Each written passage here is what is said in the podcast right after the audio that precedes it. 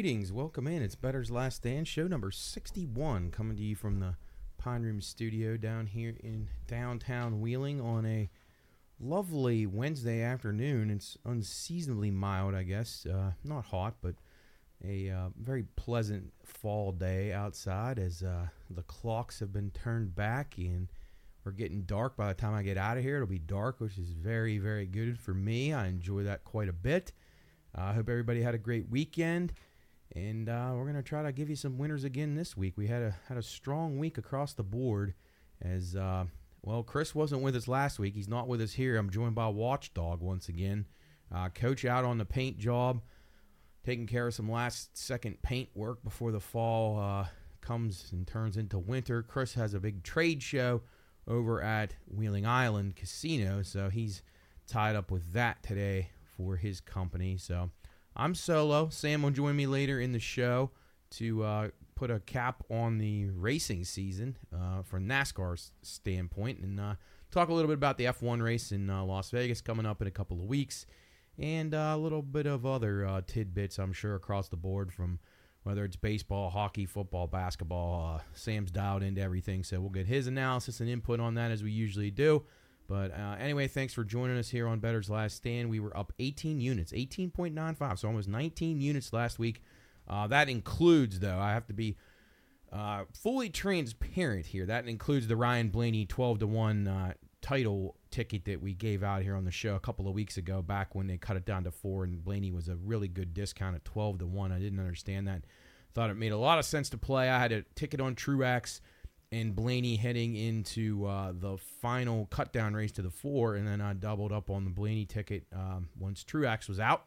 So uh, it was uh, very profitable as Ryan Blaney gets the job done, finishes second out at Phoenix and uh, behind Ross Chastain. It didn't matter. He beat out William Byron and Kyle Larson and Chris Bell had a bad day, so he was kind of out of it. But uh, really good finish and uh, really happy for Ryan Blaney, and we'll talk more about that when we have Sam joining us here in uh, the segment number three. Uh, Coach had one of his better weeks in college football, seven and two on the week in college, three and two in the pros. So he was up about six units, about a little over five and a half units. His best bets went one and one on the week. Chris one and zero oh in college football, one and one in the NFL. He was up uh, almost one full unit. You know, you lose the juice there. So even if you go two and one, you're still not quite up an entire unit, but still decent week. Chris only gave out two plays because he wasn't on the show last week.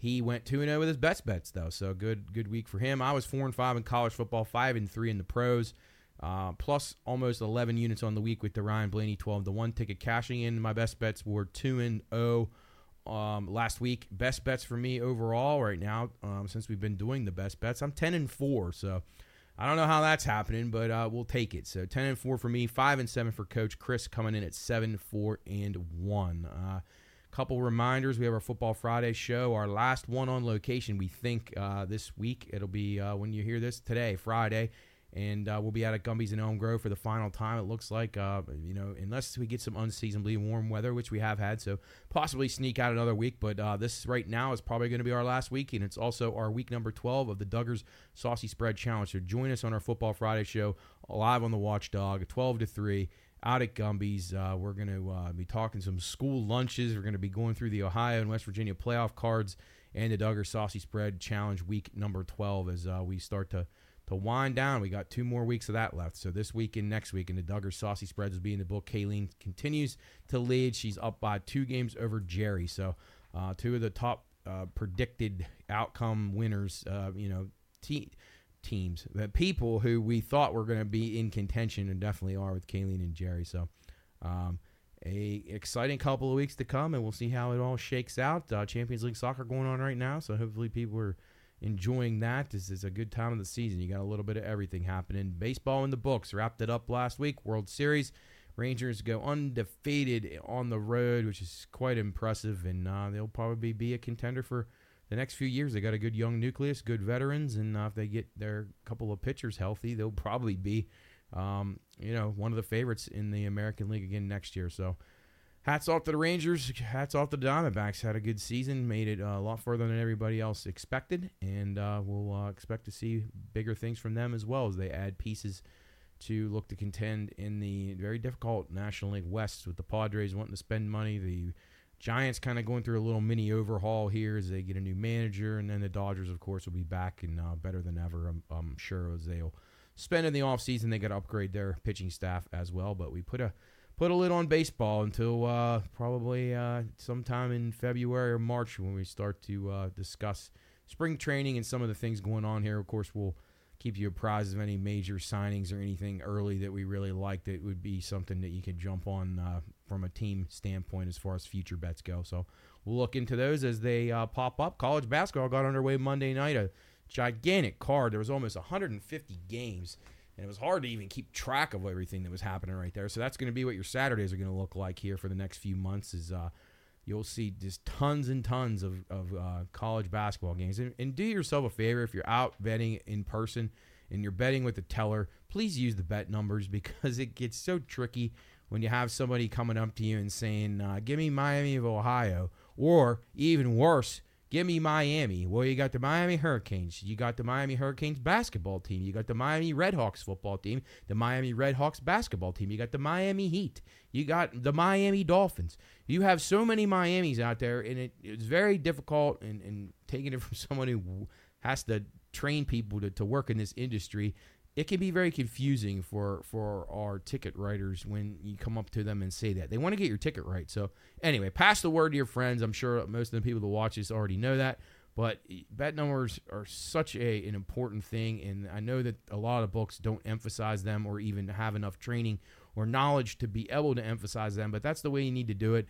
Las Vegas, Atlantic City, the places that are in the know, you're going to want to bet with the bet numbers. So you want to be able to come in there and say give me the Miami Redhawks or give me 112, the Miami Redhawks. Like that is so much easier for the writer. They can punch the number in and then confirm the bet with you that that was the team that you wanted. But if you just give them Miami, you got six different outcomes you could get, and that's that's a low side of it. If you had MLS going and other things going, you could have even more than that. So do yourself a favor and get your tickets right. Help your writer out. Uh, use your bet number. That, that, can't be emphasized enough. But anyway, college basketball underway.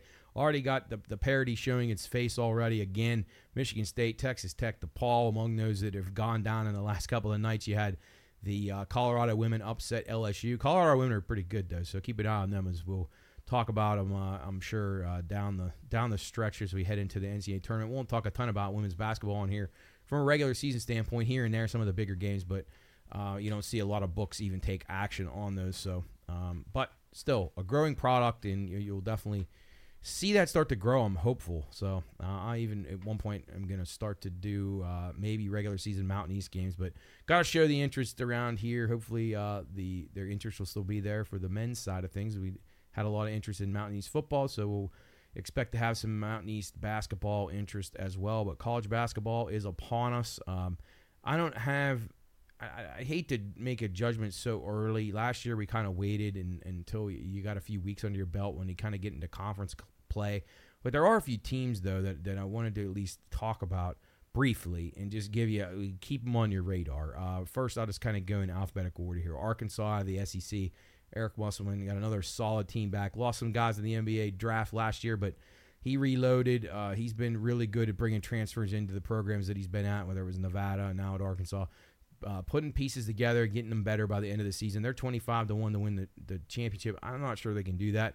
We'll have to see how some of their, their, their players mesh together. But I thought a plus 7 to 1, 8 to 1, somewhere around that um, to win the SEC, I think is, is worth, a, worth a shot. Got a lot of a lot of changing parts in the SEC. So even though Kentucky will always be good, you still have to uh, account for the, the, newness there. So uh, I think Arkansas makes a lot of sense. So that'll be a team that I'll have my eye on. Uh, Colorado out of the Pac-12. I think they're pretty good. The Pac-12 is a little bit down in basketball. I think UCLA obviously lost a lot of veteran guys. Um, USC is pretty good. Oregon probably will will be uh, amongst one of the, the top teams out there, but I, I just I don't really know uh, where where it's going to end up. You know who's going to end up being the best team in the Pac-12. I'm really not certain yet. So Colorado's a team I'm going to have my eye on. Maybe get them at a decent price, or around seven to one to win the Pac-12. Creighton, team that I, I hadn't been very high on Creighton until last year. They impressed me. I watched a good bit of Big East basketball, and they they look like they uh, are starting to really come together as a team. I think that they're like a one or two parts away from really being good. And I think maybe that happened over the offseason. They got some transfers in. They have some good players already, uh, good frontline players, guys that can shoot the ball. They're around three to one to win the Big East. One of the favorites, probably favored in some books. So take a, take a look at them. I don't like betting favorites very often, but the Big East is a really good conference, so you could get value. So say Creighton starts out, uh, you know, has a couple tough games, dr- drops a few, and then you know they they it, it, uh, go to uh, six to one or something. It's it, you you get a really good value if they were able to balloon up. That was the word I was looking for. Balloon to like six, seven to one after a couple of losses in that league. It's a really tough league, so keep an eye out for them and uh, be sure when you're betting these, you make sure that you either are uh, your book is distinguishing between regular season or the tournament counting as well. So you want to be able to know that in your house rules. Um, most of the time, I would say uh, it's going to be your tournament champion unless otherwise noted where it says regular season. Uh, so keep an eye out for that. Uh, next team, Florida Atlantic. We were really high on them last year. Gave them out um, pretty early on, so I feel pretty good about that. Man, if them or Miami could have just made it to the finals last year, both to the Final Four, and I had a ticket on both of them to make the final and both of them to play each other, it would have been a monstrous, one of the biggest ones that I've ever cashed, and uh, just didn't turn out. But it still was a good run for them. Probably going to be a little bit uh, overvalued now. I, I would say you're going to see people bet them too much, and their prices are going to go down. They got all five starters back. Florida Atlantic does, so um, you know tread lightly with them. They're going to be a good team. They're, but watch their numbers, though. They're going to get bets more than normal because people think they're really good. So I think you can find some value playing against them in their conference play when you identify some of the better teams in the AAC. So keep an eye on that. Again, I'm not down on them. They're really good. But just their numbers, the bookmakers' numbers are going to get bet up because people remember how hot they were last year when they hear they have all five starters back. They're going to pound them at the window and that's going to lead to you getting three or four extra points uh, for the other team that they're playing in most cases because they'll be favored in almost every one of their games, uh, especially their conference matchups. So keep an eye on that one. Uh, Miami also returns uh, four, three starters, I guess. Yeah, three starters, you would say, but, but about five or six guys that played good minutes for them last year. They'll be pretty good. Probably not as good as last year. Got to replace Jordan Miller. That's going to be a lot. Isaiah Wong's going to be a lot, but uh, Wooga Poplar really took off in the tournament last year, and uh, Norchad Omier is one of the best and most underrated big men ever. I look for uh, him to have a monster season and just uh, keep an eye on him and player props. Rebounds over. He's one of the most crafty rebounders you ever see for a guy that's not really that big, and uh, he just has an entirely, you know, just a better motor than most players he's going to play against. So Anyway, moving along. Grand Canyon out of the WAC. Uh, I didn't find a number on them yet to win the WAC. I, I, haven't looked for some of those small conferences, but their team is that's up and coming. I think they could be pretty dangerous. So keep an eye on Grand Canyon. Houston joins the Big 12 this year. Obviously, we talked about it in football, but man, they got a really nice team basketball wise. And uh, other than Kansas, those are going to be those two are going to have some colossal battles there in the Big 12. So really makes the Big 12 a more viable conference. You already got Kansas and Texas and so on and now you get Houston. So keep on Houston, very high on them. Marquette, the other team out of the Big East that I like, um, they that got upset early in the tournament last year, but they were a little bit young. I felt like I think they're going to have some experience now, and I think that they'll really uh, improve this year. And they were real good last year, so they don't have to prove a whole lot. They just need that, you know, the battle tested, uh, being able to win those big games. Maryland, another team that got some uh, you know some harsh realities on the road in the Big Ten. They couldn't. I think they only won one or two games on the road. So. Uh, really good team at home, but I think I look for Maryland to make the you know the step up to you know these guys are a little bit older and a little bit more experienced now. Maryland, a very dangerous team. They have a really good uh, nucleus of players back, and, and they can talent wise they're up there with anybody in the Big Ten. So keep an eye on Maryland, New Mexico. I think is a pretty good Mountain West team. Keep an eye on them. Huge number to make the Final Four or to obviously win the championship. I don't think they can do that, but I think there's no reason why they can't make the Elite Eight um, and uh, win that conference. So keep an eye on New Mexico, Ole Miss out of the SEC. I like Arkansas the best, but I like Ole Miss as well. Uh, they got Chris Beard now, solid coach. This guy was on top of the world before he had his domestic violence issue at Texas. Got fired from there. Uh, we saw what he did with Texas Tech a few years ago. Took them all the way to the finals. Uh, this guy can really coach, and if he gets that the blend of players, which it looks like they got some good guys, uh, they they could be a really dangerous team. And they're twenty five to one to win the SEC. And SEC is not really. It, it's a solid league, but there's not a whole lot of great teams, and it's whoever can mesh together the best because you got a lot of a lot of good coaches and a lot of good talent in that conference. St. John's I'm down on them a little bit because you're going to get overbet with Pitino factor, so be aware of that too. Just like Florida Atlantic, can't play St. John's. Um, you, you just you can't uh, unless they're a dog maybe, but even then you're not getting as many points as you probably should. But they're going to be laying numbers this this year, and I watched a little bit of their game the other night, and, and they're just okay. So he's got a lot of work to do. I'm sure he will get them good. I, I don't doubt that, but they're going to get over overbet early, so stay away from St. John's would be my recommendation. Uh, going to the West Coast Conference where Gonzaga normally dominates, St. Mary's is the team to look for there. Gonzaga might not be quite as good as normal, but them and St. Mary's duke it out every year. I lean St. Mary's just a little bit, but it should be a dead even, um, you know, I guess battle for the, between those two teams. It seems to always come down to them. TCU is a team that I'd be a little bit concerned about. They had a lot of issues with their roster uh, coming into the season, so keep an eye on them think they had some issues. Kansas State, another one. Uh, Ross, a little bit of roster issues, some turnovers, some guys that I don't know if they had any eligibles, but I was reading a little bit about some of the issues that they have and not having a full team. So keeping on those two teams, maybe be down a little bit. UCLA, as I mentioned, lost a lot of experienced players. I don't expect them to be nearly as good, especially offensively. So keep an eye on them. Uh, Northern Iowa and the Missouri Valley, I thought was worth a look. Uh, keep an eye on them to maybe make a run in their league the uh, Metro Atlantic League, which I really liked a lot. I thought Marist and Canisius both should have improved seasons. I'm not saying they can win it, but they should improve. Loyola Chicago has a big test tonight. They play Florida Atlantic. Uh, we'll see what they're made of. I think they'll be better. They returned five starters, and they got a couple of other guys transferring in. They had a abnormally bad year for them last year, uh, you know, in a, in a new league. So I think they'll get a little bit better. St. Bonaventure and St. Joe's both uh, seem to have experienced players coming back and a couple of good transfers. In the Northeast Conference, I thought Long Island was interesting. Rod Strickland coaches them, and I believe he might have two of his sons play for them. I know at least one, I believe, does. But uh, Rod Strickland was with Kentucky for a long time, did a really good job as an assistant coach there. Um, I think he'll do a good job here, and I think he'll get them – to be a serious contender in the Northeastern Conference. So take a look at them. Columbia and the Ivy League, I thought was going to be better than they were last year. They got some players back and a couple of acquisitions uh, try to boost them. I think they were picked last, but I think they're going to be better than that. So uh, those are a couple teams that I'll keep an eye on college basketball wise, but we'll talk more about those as we press on towards uh, conference play, and then we'll kind of have a little bit of an idea of what the hell's happening. And uh, man, it's tough. You get these transfer portals; they really, really stretch you out. That you got to really dig deep to find information, and, and there's lots of uh, stuff to uncover because all these teams are contenders now that you would, really wouldn't have expected to be contenders. All right, moving on. College football. Um, no Chris, no coach again here, but uh, I got one play Friday night. I kind of like SMU against um, the North Texas Mean Green, minus the 17. But then let's go right into Alabama, the noon kick on Saturday's action. Uh, Alabama at Kentucky. Alabama minus 10.5, total 48. I, Kentucky just doesn't be, beat good teams. I think Stoops has like two wins against teams with, that ends up having winning records at the end of the year in his tenure. And that's really horrible, to be honest. Uh, as much as I always want to try to back Kentucky, I can't. Uh, Alabama, to me, is playing really well. I loved them last week. I didn't give him as my best bet. I gave out Louisville, but that was going to be my second best bet. And uh, anyway, with cash, they they really weren't in any. You know, I know they'll say LSU's quarterback got hurt, but it, Alabama wasn't losing that game. They were just much the better team.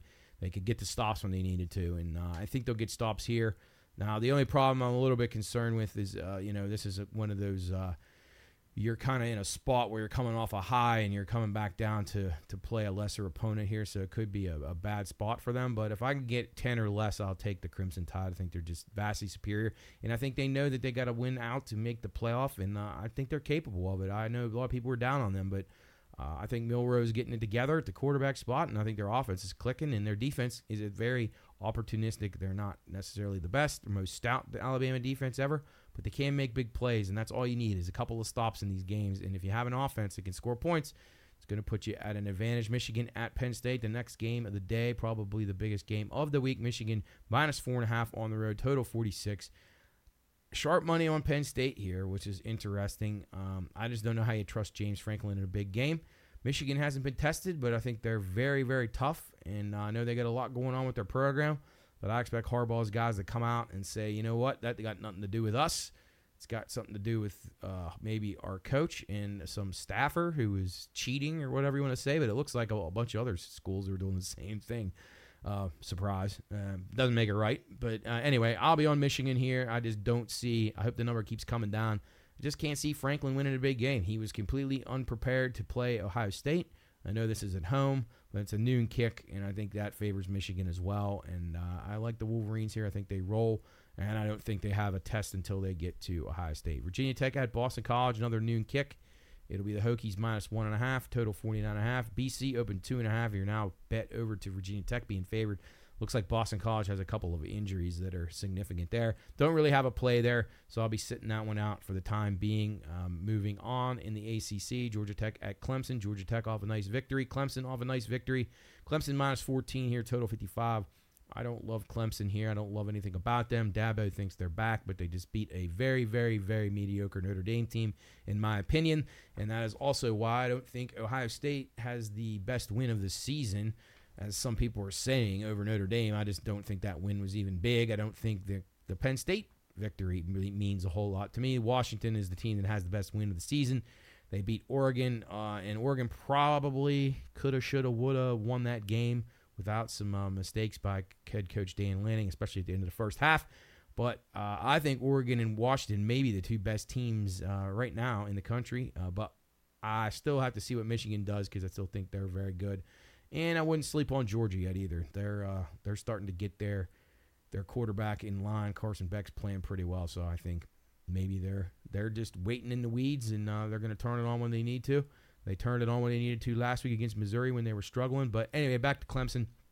Don't love them. Can't lay 14 with them. I'll be passing Texas Tech at Kansas State. Also noon kick. No, Kansas. Sorry, Kansas Jayhawks hosting Texas Tech. Kansas minus four total 61. Kansas 5 0 ATS at home this season, and I'll be playing them here. This may be my best bet. I haven't quite decided yet, but by the end of the segment, I will. Um, if I am going to play them as my best bet or not, but I think that I really like them here in the spot. Texas Tech has not. They, they've underwhelmed me all season. Kansas is good. They're uh, they're they're getting some swag back. They had a nice win last week against Iowa State in a spot that I didn't like them. Um, you know that was a that was a bad spot for them coming off of a nice win, and you figure they have a little bit of a letdown, but they didn't. So let's hope they don't have a letdown here. But I'll be on the Jayhawks minus the four. Indiana and Illinois, another great Big Ten matchup here. Illinois minus six and a half, total forty three and a half. Had Indiana last week. They get the outright win against Wisconsin. Um, this one will be a little bit trickier. I think Illinois is playing a tad bit better, but I don't want to lay six and a half. I lean Illinois, but don't love it. Maryland on the road at Nebraska. Maryland minus two and a half, total 45. Maryland's lost four in a row ever since they had that Ohio State debacle where they were winning and they just couldn't capitalize in the red zone. It kept them in the game, and they end up uh, beating them late. That again shows me Ohio State. I'm just really not sure they've played anybody good, and I know everybody knows I don't like Ohio State, but I'm trying to be objective here. I, I you know, I thought they were going to be really good last year, and they, and they were. So I mean, I'll I'll try to be as neutral as I possibly can, but I'm just not certain that they've played anybody good. I don't think Penn State's any good. I don't think Notre Dame's any good. Uh, Maryland just average, but they've lost four in a row, and I think they get back on track here if they haven't completely given up. Only laying two and a half on the road in Nebraska. Uh, that seems way too easy. If they show up at all, they'll win this game. Nebraska is horrendous. North Carolina State on the road at Wake Forest. NC State minus two and a half, total 45. I knew Miami would struggle with NC State. It's the kind of game that's not going to work very well for them. Miami kind of lost its luster. I'm hoping that they can find it this week. I think they will. Uh, NC State laying points on the road, not not interested in that. It's either Wake or pass. If it got the field goal, I consider Wake Forest. Pac-12 action, two o'clock kick. Coach Prime hosting the Arizona Wildcats. Colorado catching 10 and a half at home. The total 54. Arizona's been the hot team. Everybody's on them. Uh, they've been the underdog that everybody's liked in the Pac-12, and they've just getting they're getting better and better and better. But I don't like them here. I think Colorado covers the 10 and a half. Uh, it's a tough place to play, Boulder. I think the place will be rocking, and uh, I think the Buffs will cover the game. I still think Arizona is good enough to win this game, and probably will. But Colorado covers. I'll take the 10 and a half with the Buffaloes keeping it in the oh no. Yeah no. No Pac-12 geez. Colorado used to be in the Big 12 Baylor at Kansas State. Kansas State minus 20 and a half total 55 and a half more. Poor Baylor Bears a loser in a full season bet that we had on them to go over their win total. Has just been a disaster. Uh, cousin Jake and the guys lost last week in overtime to Houston, and uh, I don't see it getting any better here. This could be a really ugly situation. Kansas State coming off a really a game that they had no business even contending in. They came all the way back, had a chance that they should have won the game, and then they just had a disaster. The play calling down inside the goal line, not kicking a field goal in overtime, I don't understand. Uh, just stupidity all the way around. I think they come out pissed off and uh, could be a hide the women and children game for the Baylor Bears. I hope not. Uh, 3:30 kick Miami at Florida State. Florida State minus 14 and a half. Total 50. This line's way too high. Uh, and again, full transparency, I am a Miami fan, but I'm very honest about Miami. Uh, they're not a very good team. Um, had they held on against Georgia Tech, I think their whole season would be different. But I do think they will come with ultra focus in this rivalry game against a team that isn't that much better than them. Uh, they've had a better season, no no hiding that. But I'm not certain Florida State's beat anybody good either. I don't really know how good LSU is. They got a great offense, but their defense is terrible. Um, I don't know. I think Florida State is good, but I don't think they're 14 and a half points better than Miami. If you can get 14 in the hook, I'd take Miami.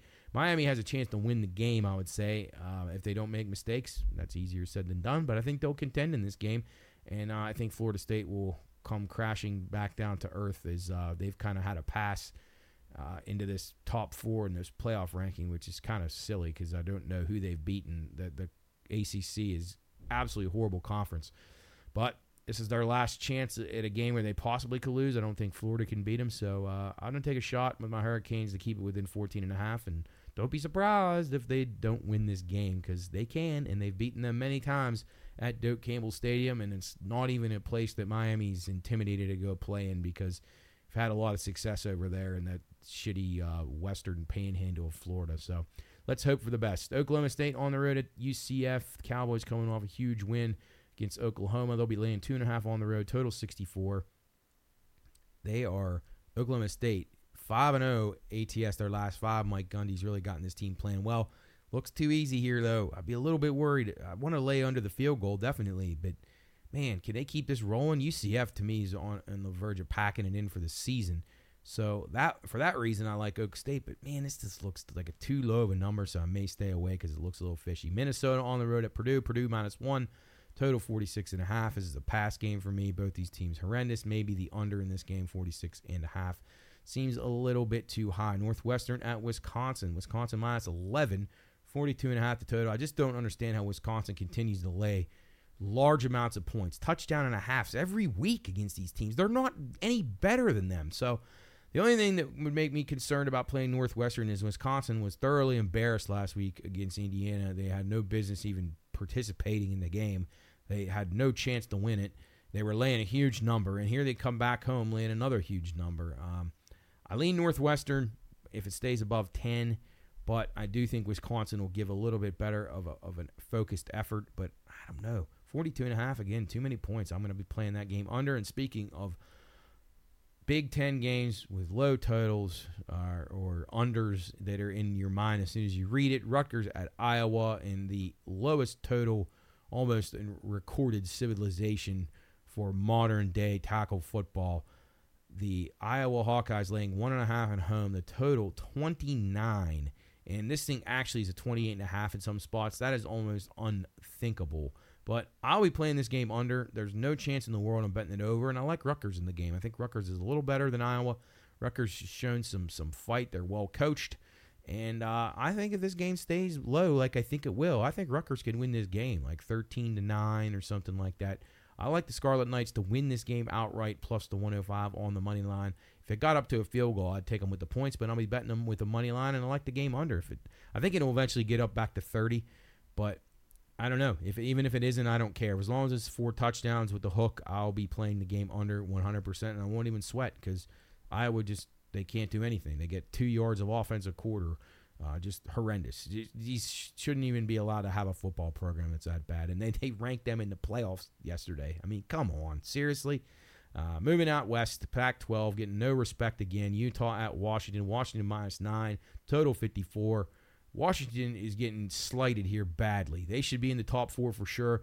No doubt about it, the Pac 12 is the best conference in football right now. And, and I'm not somebody who's ever been a Pac 12 supporter, but You just need to watch the games and you'll see that the Pac 12 is really good. And Washington is really good, and Oregon is really good, and Utah is pretty good. And Washington here laying nine at home. I think they come out on a mission, pissed off. They're getting disrespected. I think they put it all over Utah. I know Utah is uh, an up and down team right now. They, their quarterback quit on them, which really hurt their chances at a good season. They're well coached, and I think they'll battle here, but Washington, too much firepower. Total 54, I like over. I think Utah will score some points here. Washington's got an opportunistic defense, but not a very stout one. So uh, they they just, but that's all they need to do with an offense like that is to get a couple of stops. So you get you get two stops in the game, really. Two. If you get two, two in one half and one in the other, you have a chance to win with the offense like this. So that's all you need to do. So I'll be on Washington and the over in that game. Tennessee at Missouri. Tennessee on the road minus 158 and a half. The total Missouri battle Georgia very hard. Lean Tennessee slightly here, but Missouri uh, not to be uh, overlooked. Pitt on the road at Syracuse. Pitt minus three. That opened to Pitt minus one and a half, up to three. Dino Babers and Syracuse are just a disaster right now. They they can't do anything right.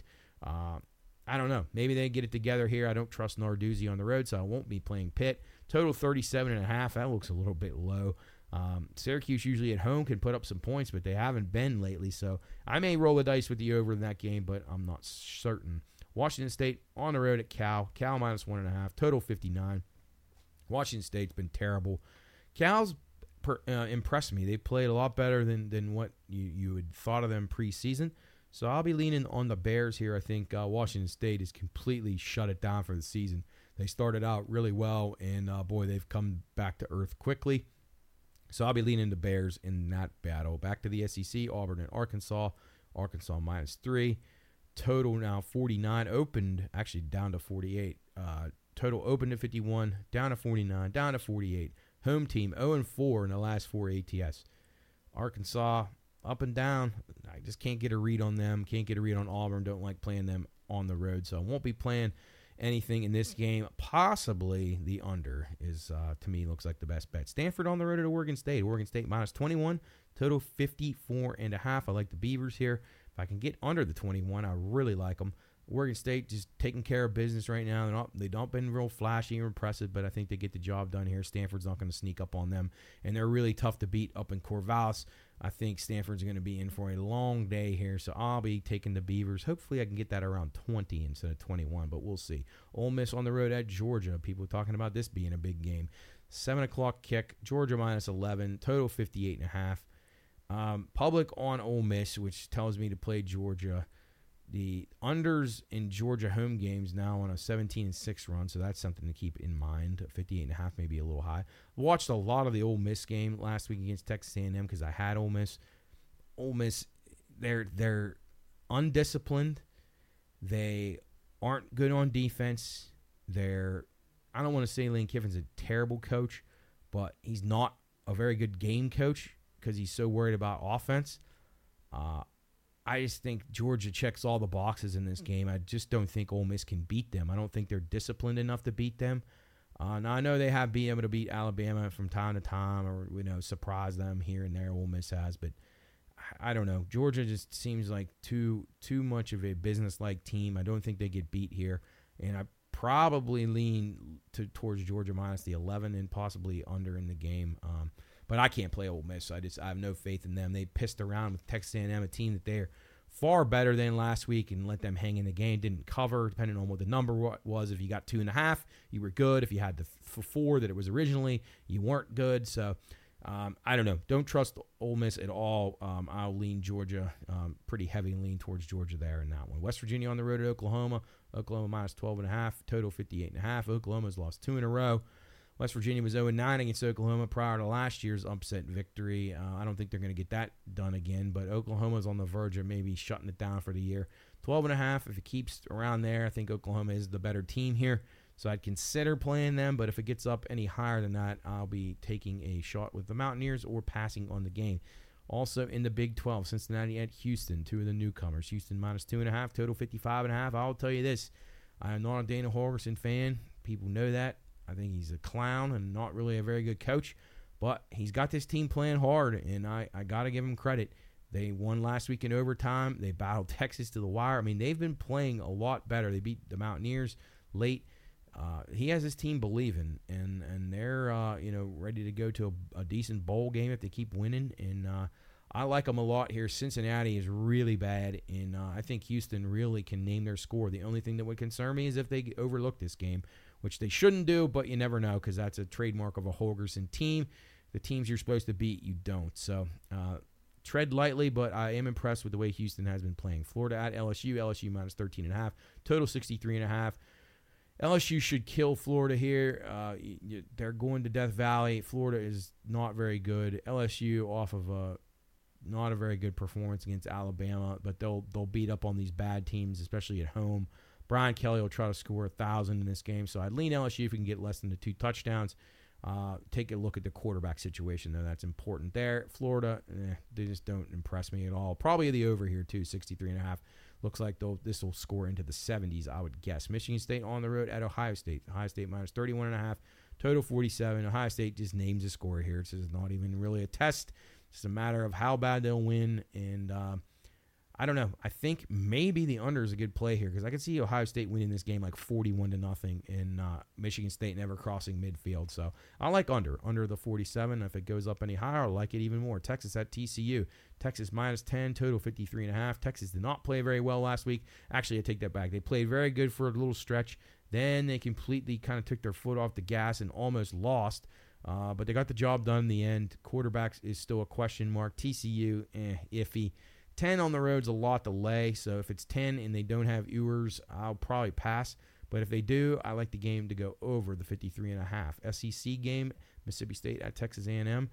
A&M minus 18 and a half, total 44 and a half. A&M, they actually had a chance to beat Ole Miss last week, but uh, screwed up at the most inopportune times and lost the game uh, by two. Uh, I like this game under. Mississippi State's just awful on offense, and uh, a&M pretty good defensively, so I think this stays uh, very low scoring. But A&M probably wins, but I don't know if they can cover 18 and a half. Duke versus North Carolina, big ACC showdown. Just two not very good teams here. People try to make them into being good teams, but they're really not. T- Carolina laying 12 and a half, total 50 and a half. Duke's got injuries. Carolina season's over. Um, don't really have a play here, but I'd lean towards Duke with the points for some pride there. I think they're uh, probably a little better coach than North Carolina. UCLA hosting the Arizona State Sun Devils. UCLA minus 17, total 44 and a half, open 47 and a half. UCLA's defense very good. I'm taking the Sun Devils here. Uh, UCLA just doesn't impress me at all on offense. And even though I think their defense is very good, I don't think they'll score enough to be able to cover 17. So I'll be taking the Sun Devils on the road to catch. Uh, if you're getting over 17 or 17 and a half, I would definitely lean towards the Sun Devils. Iowa State on the road at BYU, minus six and a half. That is Iowa State minus six and a half. Total 42 and a half. BYU sucks. Iowa State sucks. Uh, something's got to give here, so I'll probably go towards the over in this game. BYU's offense or defense was terrible last week against the Mountaineers. Iowa State actually seems a little better on offense this year somehow. Um, so leaning over there, but don't love anything. USC on the road at Oregon. Oregon minus 15, total 73 and a half. Oregon on a 10 and 3 ATS run. They're really good. I'm very impressed with them. I think they hammer USC here. I think the game probably will go over, but USC probably going to have some guys start sitting out now um, as the season is is about to crash and burn for them. Already is. It's over. Caleb Williams is on to the NFL, and uh, with three losses, they're not making any significant bowl game or playoffs. So uh, I think USC kind of just goes through the motions, and Oregon will be like wild dogs in this game, and they'll be jumping all over them. They need impressive wins too. They're getting slighted as well as Washington, and I think they'll try to score as many as they possibly can. Finishing it up with a big clash out in San Jose. Fresno State on the road at San Jose State. Fresno minus one, total 56 and a half. Um, Fresno State against conference opponents, the Mountain West Conference, are just one and four ATS on the season. Not good enough for me. I think San Jose State, and this might be the biggest game they've had in a long time. I'm going to take a shot with the Spartans at home to cover and probably win the game, I guess, because if you're only getting one, you're probably going to have to win the game. So, yep, I'll be on San Jose State. Uh, that concludes the college card for this week. Uh, coaches plays I'll post on social media as well as Instagram once Job gets the graphics done for those. And uh, you can check those out at BLS underscore PRP or at the Pine Room Studios on all social media. Keep a tra- keep track of Coach in my plays as well as Chris, who will probably submit some plays as well for the weekend. Uh, we're going to take a quick break here on Bettor's Last Stand, and we'll be back in segment two to touch on a little hockey, NBA, and NFL. It's Bettor's Last Stand from the Pine Room Studios, show number 61. We'll be back after this.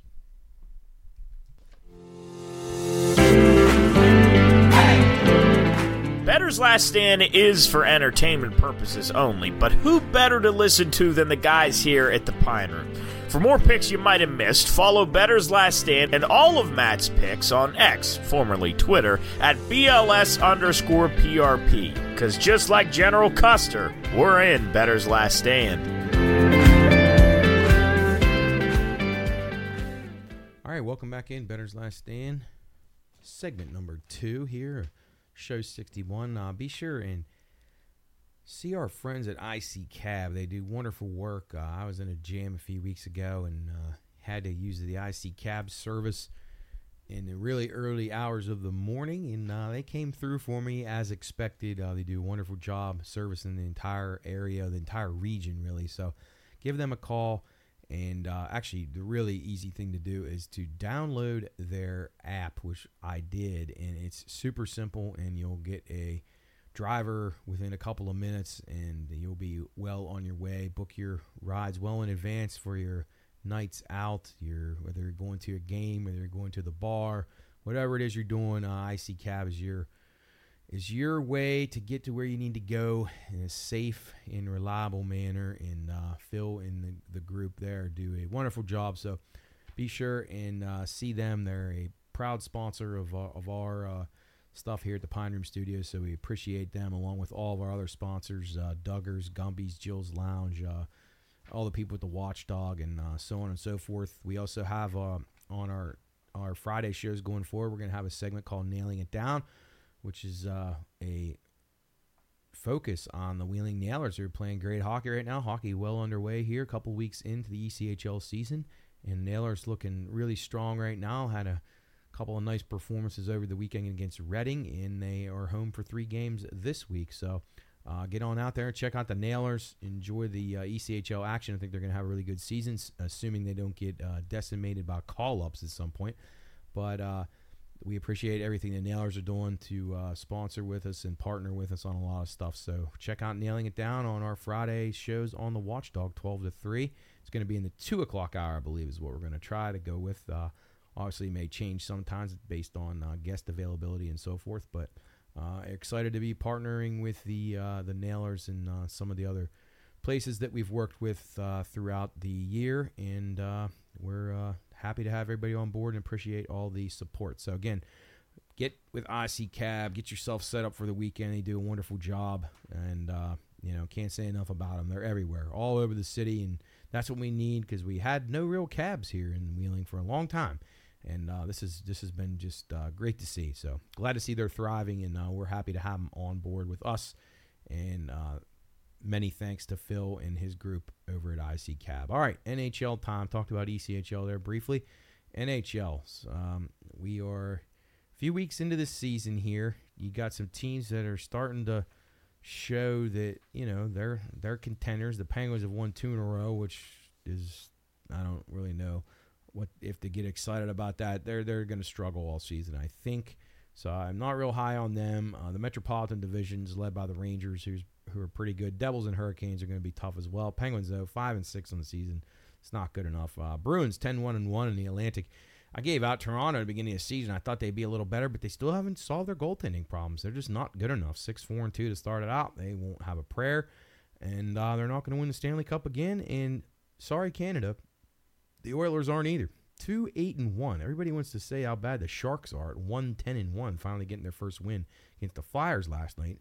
But the Oilers, one of the top ranked teams at the beginning of the season, power top power rated teams, and they are two eight and one, and it just shows you if you have bad goaltending, you're not going to win. And I don't care how good Connor McDavid is or any of these people. The Oilers have not made a commitment to try to play two way hockey, and they'll never win anything like that. Pretty close to what Toronto's doing. The exact same thing in the Eastern Conference. No goaltending and very little commitment to defense. So Until you have that, you're not going to win. You got teams like Colorado and Dallas who are balanced teams, eight and three, seven and three on season. You got the Golden Knights, really balanced team. They're eleven and one. You know, you're just not going to beat these teams like that. So, um, sorry, Canada, you will not win a Stanley Cup again this year. Uh, can write that down right now, unless some major things happen at the trade deadline. Uh, NHL period data. This stuff is really good. We talk about it on here every week, along with the uh, power play points, which you should be hunting for. Checking out guys, uh, good power play units against bad PK units. Find some guys on the power plays. Uh, put those bets in there. They're really good and they're paying off dividends. So you, you need one goal, and sometimes you can cash three bets. So uh, not many times you can do that in any other sport where you can get uh, two secondary, a primary assist, a secondary assist, and a goal on the power play and cash three bets at one time. So um, look for those numbers; they're out there, and uh, I do not detect that bookmakers are pricing those based on the other team's penalty kills versus power play percentage. It doesn't look like it so far uh, that they're making any adjustments in that. Uh, obviously, football is the focus still, so maybe they'll tighten those up later, and we're going to talk about that as well uh, after I go through these NHL numbers. Goal in the first 10 minutes. The Minnesota Wild are 11 and 1, and they had another one the other night. It was like a minute and a half into the game they scored. So 11 and 1 goal in the first 10 minutes. So this is starting to become something that is a trend worth playing on. You don't want to play against these because they continue to uh, to hit. You're you're 11 and 1. That's a pretty decent sample size. 12 games in and you scored a goal in the first 10 minutes 11 times. It's not necessarily that you scored it, but you either give it up or score it yourself. So uh, Wild coming out with fast paced play early, and uh, they've been cashing He's Edmonton nine and two. A lot of those are against because they're absolutely awful on defense and bad in goal. Ottawa eight and two. Ottawa good team. I like them a lot. Philadelphia ten and three. Goal in the first ten minutes. Yes. So you got some mixed things here. You got the Wild, pretty solid team. Ottawa, very good team. Philadelphia, awful. Edmonton, awful. So a little bit of a mix. So you can have this goal in the first ten work for you in in both ways. You can score the goal or give it up. So, uh, however these teams are getting it done, they're getting it done. So those percentages do not lie. Goal in the first ten, no. There's only one team that really has been solid in this area, and that's probably they're also pretty solid in first period unders as well, and that's Boston. Boston eight and four, no goal in the first ten minutes. So Bruins continue to be buttoned up at the back, solid goaltending, good two way players. Uh, first period overs and unders. Overs here are over teams. Edmonton nine and two. Ironically, they're nine and two. Goal in the first ten. They're nine and two to the over in the first period. Buffalo and Philadelphia. There's Philadelphia again. Ten and three to the over in the first period. Again, teams that aren't very good on defense. New Jersey and Nashville. Uh, nine and three goal uh, to go over in the first period. Sorry, New Jersey and Nashville nine and three to the over in the first period. Uh, Jersey's very good offensively. Nashville's a decent two-way team, uh, but have been performing at a pretty high level so far, scoring goals early and often.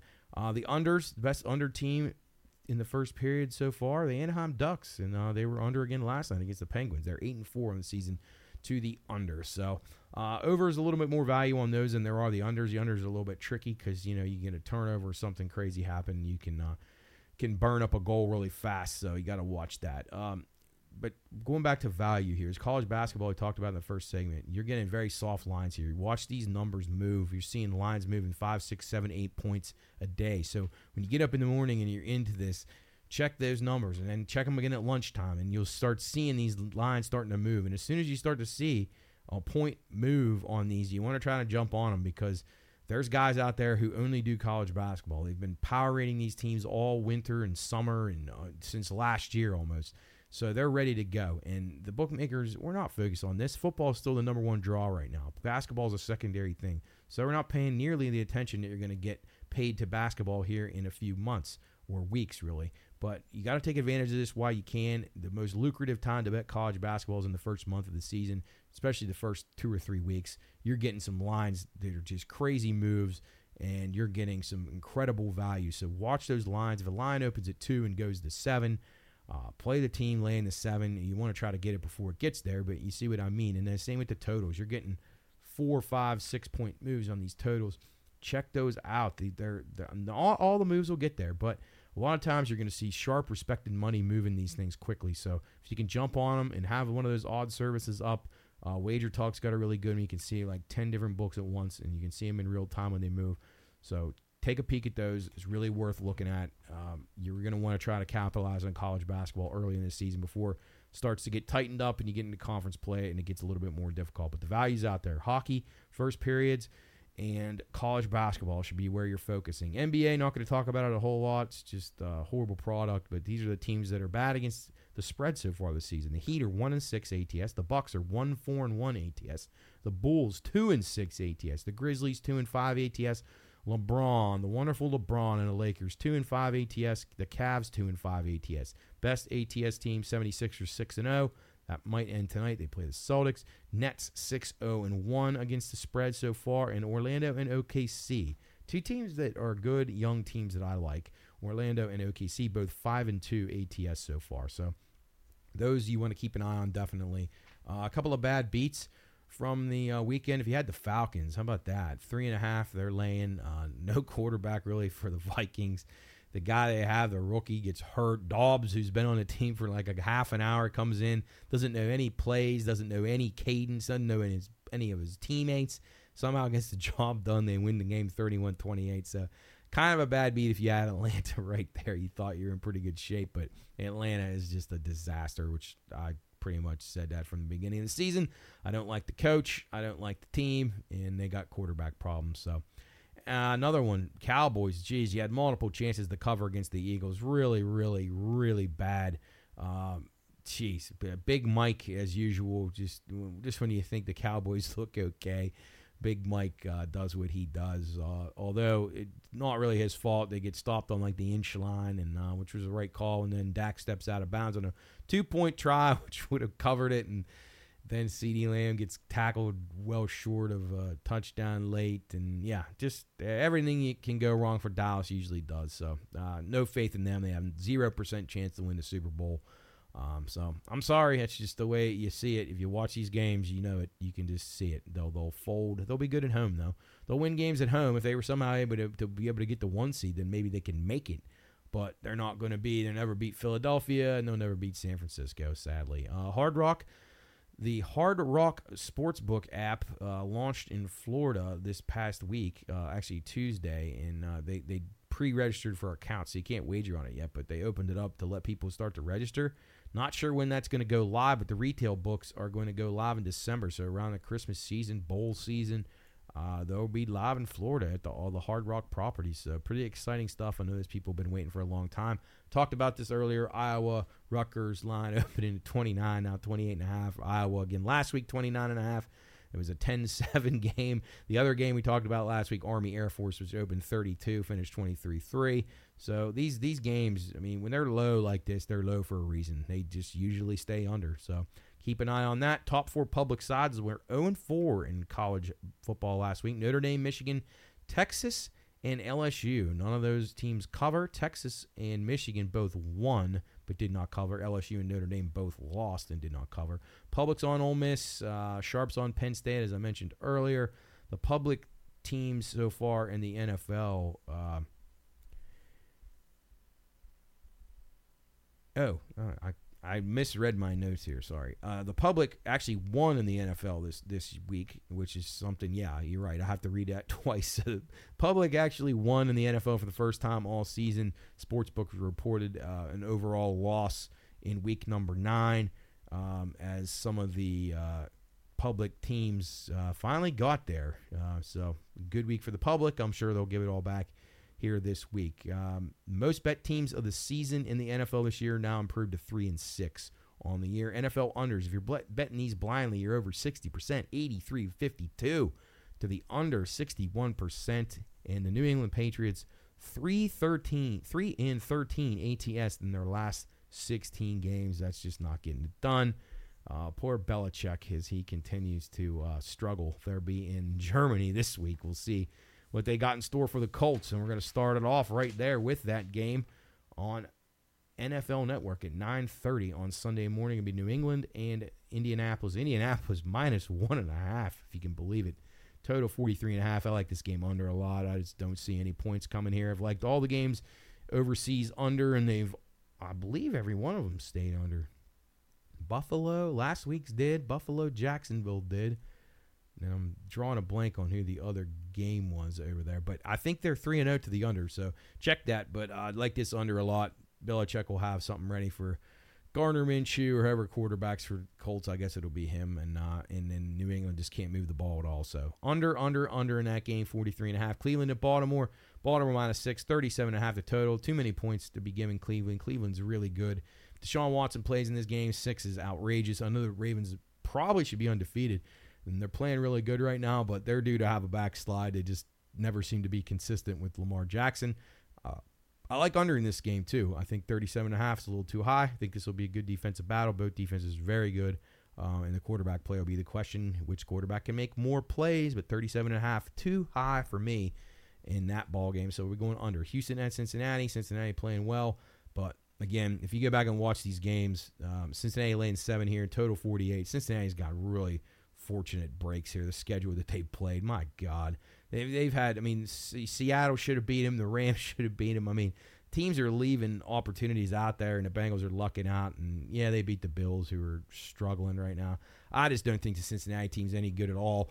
Uh, laying sevens too many, but Houston worries me off of a big win last week. I think they'll take a little bit of a backslide. Um, if I can get seven in the hook, I'll probably take Houston. But um, Cincinnati probably wins this game by a field goal, so everybody can say how great they are. But they're not very good at all, and I still think they'll be last in the AFC North. And they probably, if they even made the playoffs, they would be out very quickly. I just don't buy into that team whatsoever and never will. They've done nothing to show me any different than the past couple of years. They've been totally lucky, and their luck will run out at some point. San Francisco on the road to Jacksonville off the bye. Both these teams off bye. San Francisco minus three, total 46. Two and nine off the bye. San Francisco is their last 11. Uh, a lot of that's Shanahan. So uh, I don't like that number at all. They're in desperate need of a win. They've lost three in a row. Jacksonville was playing very well going into the bye. They're five and one as a home dog. Um, in their last six. So I'd lean Jacksonville. If I get the field goal or three and a half eventually, uh, if it gets that high, uh, I'll lean Jacksonville here. Don't love either play. Uh, maybe under in the game. Both teams pretty good. Both teams playoff teams. New Orleans at Minnesota. New Orleans minus two and a half. On the road at Minnesota, I just don't understand how they can be laying points against anybody. The New Orleans Saints are absolutely horrible. And uh, yeah, they won last week, but that you got to look at some of these teams that they're playing against. Uh, Minnesota, they found something last week. Dobbs has had a week of practice now, and I'm not saying I like this spot for them because they're off an emotional win last week when it looked like they were completely done. So I don't love that part, but I believe a little bit more in Minnesota's defense. Uh, I just don't like New Orleans at all. Um, I'll lean Minnesota if I can get a field goal at home with Minnesota. I just feel like that's way off. Um, I like the Vikings to win this game. Uh, obviously, don't love them, but I like them. Steelers minus three at home, total 39 against the Packers.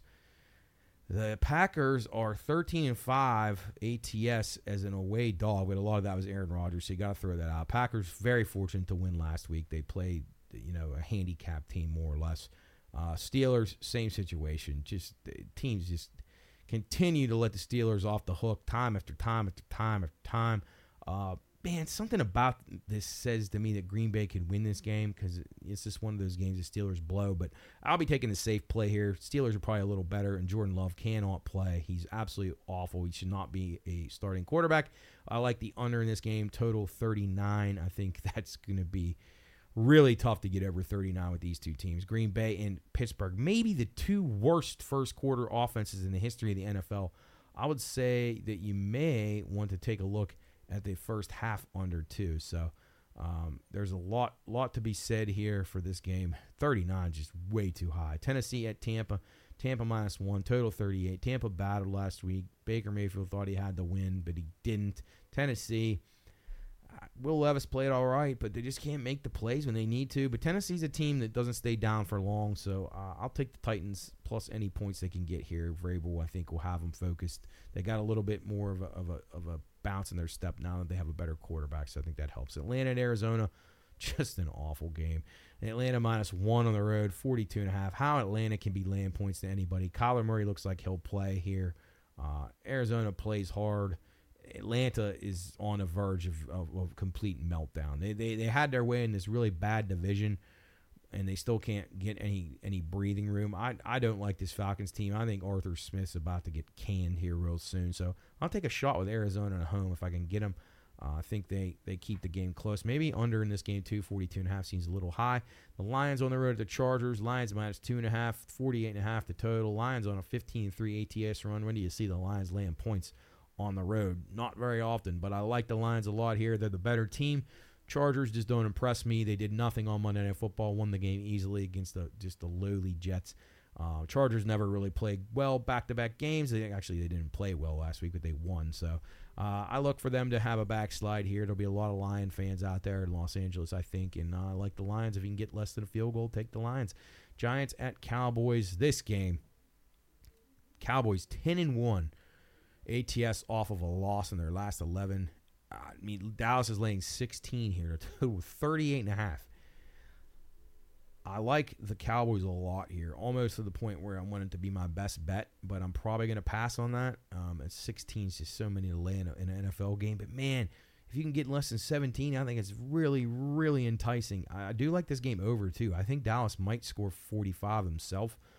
Um, themselves. That didn't sound right. Themselves. Themselves. Uh, probably 40 or more. Dallas minus 16, 30 and a half. I like Dallas and I like over 10 man, I want to I want to give that as my best bet in the NFL, but I just don't know if I can lay 16. But man, if I was ever going to lay 16, this is where I wanted it to be. Uh, this is another game I have a pretty strong opinion in, although I'm a little worried about the Seahawks. They're 4 8 1 ATS as a home favorite in their last 13. They're coming off of a terrible performance against the Ravens. I think they'll bounce back as they host the Commanders. They're laying 6, the total 45 and a half. I really like this game over 45 and a half. Uh, I think that's a really, really strong play. I think Seattle will bounce back and score a lot in this game. And I think Washington has a horrible secondary, which will be good for the Seahawks. And I think Washington will be scrappy enough to score 20 themselves. So I look for this game to be something like 38 to 21 or something along those lines, and a lot of points in this game. So that one uh, is going to be my NFL best bet of the week. It'll be the Seahawks and the Commanders over 45 and a half. Sunday night game, Jets at Raiders. Jets minus one and a half, total 36. God, the Jets are bad. The Raiders played good last week, but will they have a backslide? Antonio Pierce coaching the team. Can they get up for the game again? If they can, they'll kill the Jets. If they can't, then the Jets will hang in this game. I think under might be the play here. 36. Raiders made more of a commitment to running the ball last week, which was good. Um, and I think with the quarterback upgrade they have, I think they'll be a little safer with the ball. The Jets can't score at all, and people keep telling me they got a good defense. I'm just not not really sure about that, but. Uh, under the play for me there. Monday Night Football, Denver at Buffalo. Buffalo minus seven and a half, total 47. Bills are just there. This is it for them. They're, I don't know what's wrong with this team. We said it earlier in the season. Then we thought maybe they had gotten past it and they were back to where they were a couple years ago, but they're not. This team losing Matt Milano just uh, too much for them to overcome. Um, they lost their top corner and their top defensive lineman too. So I don't know. Seven and a half's a lot to lay, but Denver, we obviously have no faith in them. Uh, maybe under in this game, but then again, I don't know. Denver's uh, hasn't been able to stop many teams, although they did limit the Chiefs weirdly enough. So I don't know. Don't have a strong play on that one. So probably a pass and kind of a wait and see approach there.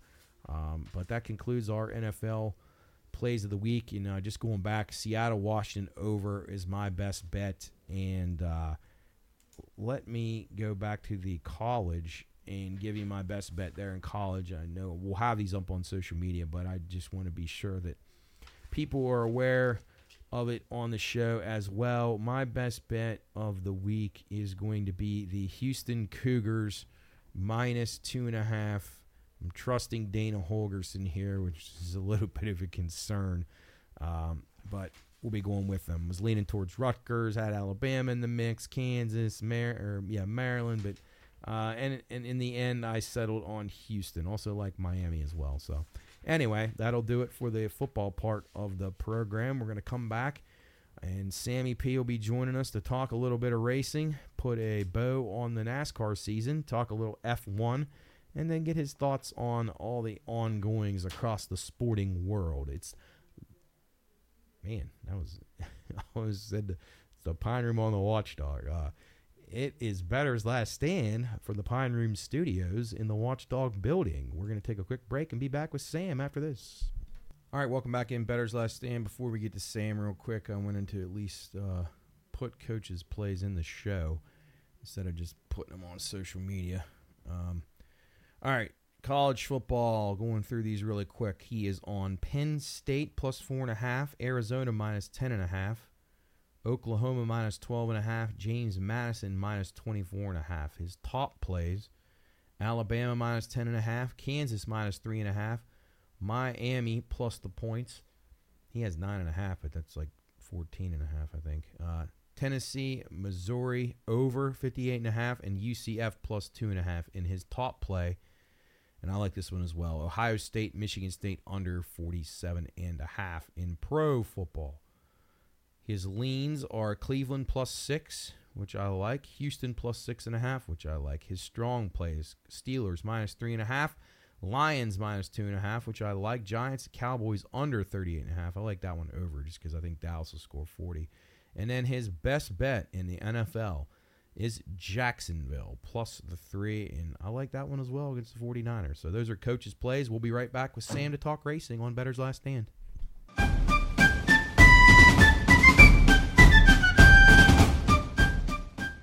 Reminder this show is for informational and entertainment purposes only.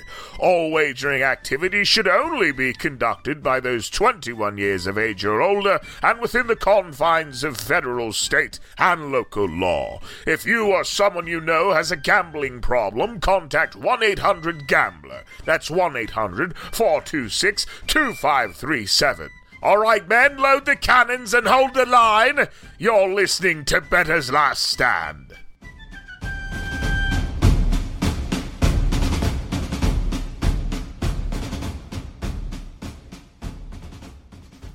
All right, welcome back in. Bettor's Last Stand, show number 61. Sam joins me now as I got Watchdog here by my side as Chris and Coach enjoying the last few days of the nice weather, I guess. Uh, Chris at a trade show, Coach up on a ladder somewhere, although the darkness probably uh, has that. He's probably cleaning up right now in the dark. Is Sam, welcome back to the show, buddy. Clocks are turned back now. Uh, as you mentioned uh, before we started, you go to work, it's dark. You come home, it's dark. Uh, Yeah. I can kind of relate to that. And uh, yeah, so how's everything uh, in Upper St. Clair these days?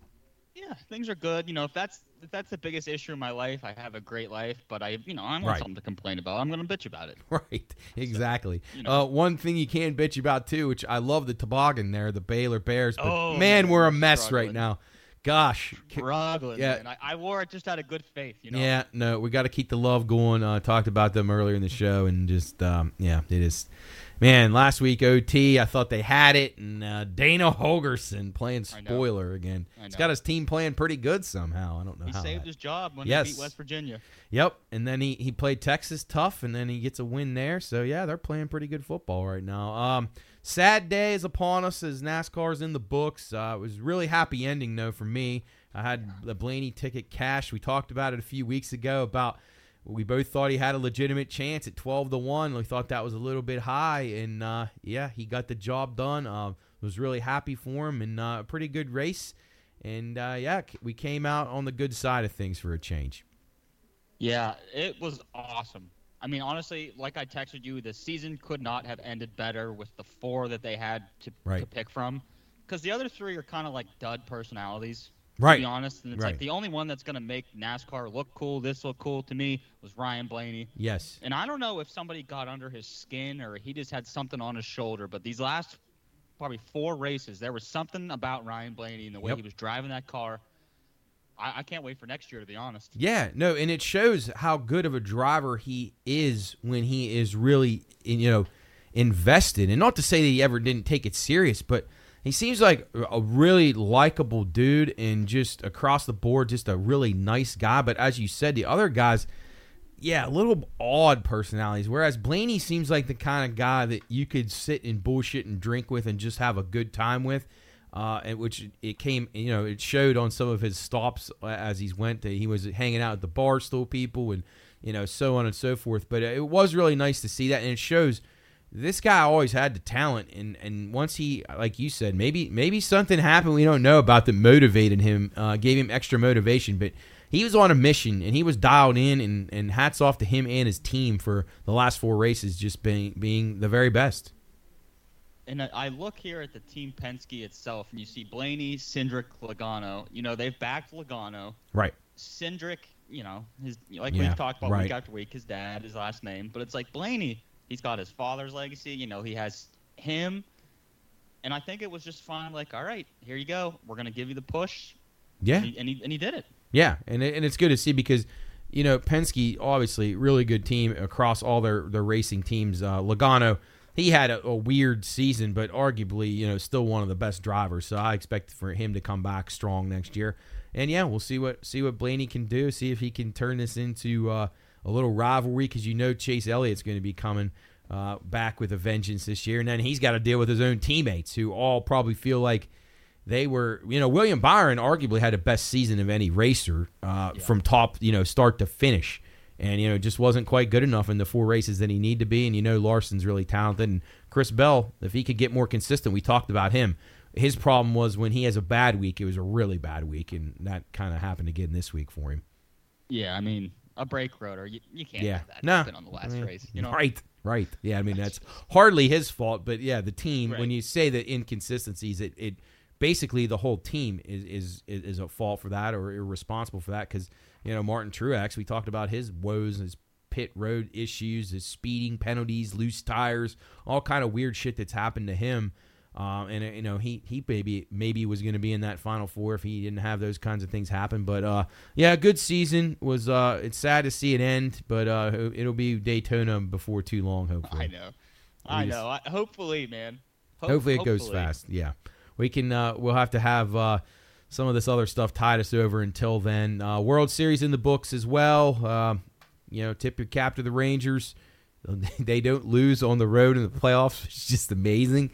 Uh, but yeah, it's good to see them. I, I had no issue with either team in the World Series, so I was going to be fine with it either way. Uh, you know, good season for the Diamondbacks, but uh, yeah, the Rangers are probably going to be um, kind of right there with the Astros is maybe like the new like they're kind of taking over. They're, they this just might be their little run here for five or six years to be in contention every year, wouldn't you say?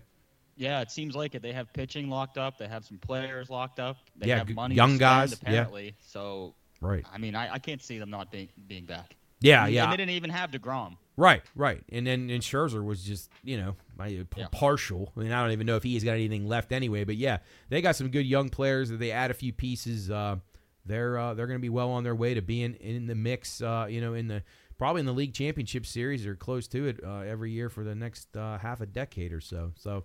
Uh, Diamondbacks, you know, they nothing to nothing to be upset about with them. Uh, good season if they can add some stuff um, then they they may be uh, you know a, a contender in the National League, and uh, you know they, at least it was nice to see them be able to showcase some of their good young players as well on the on a big stage.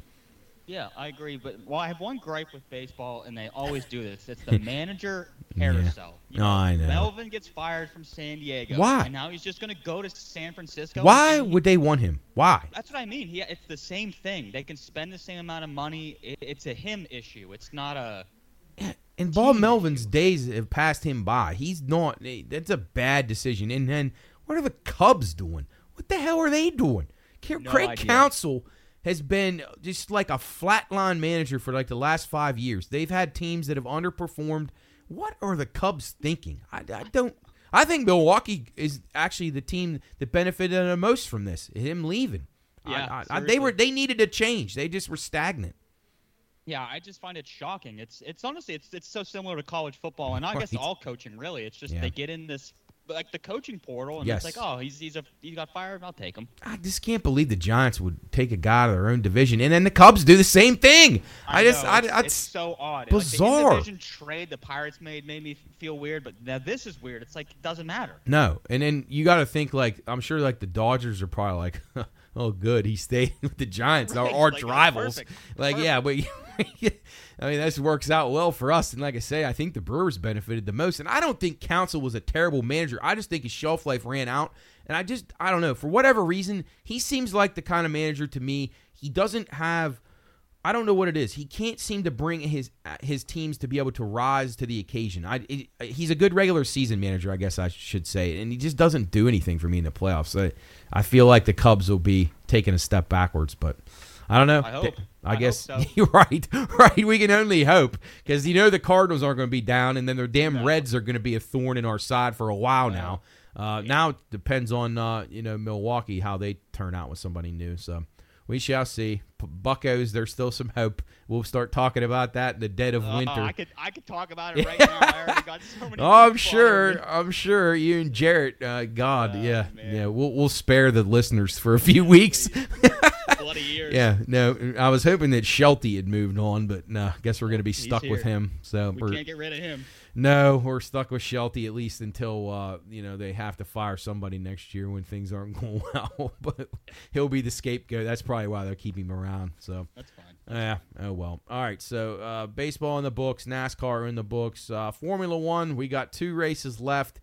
Max wins again in Brazil. Uh, next up, we got Vegas. Here we go. The long-awaited street race in two weeks. Uh, people of Las Vegas have been miserable for the last several months as they got ready for this thing. Um, I don't know. I don't know what to expect. We talked about it last week. I'm excited about seeing what it's going to be like, but it could be very chaotic. Um, thoughts on on that on the Grand Prix in uh, in Las Vegas here in a couple weeks?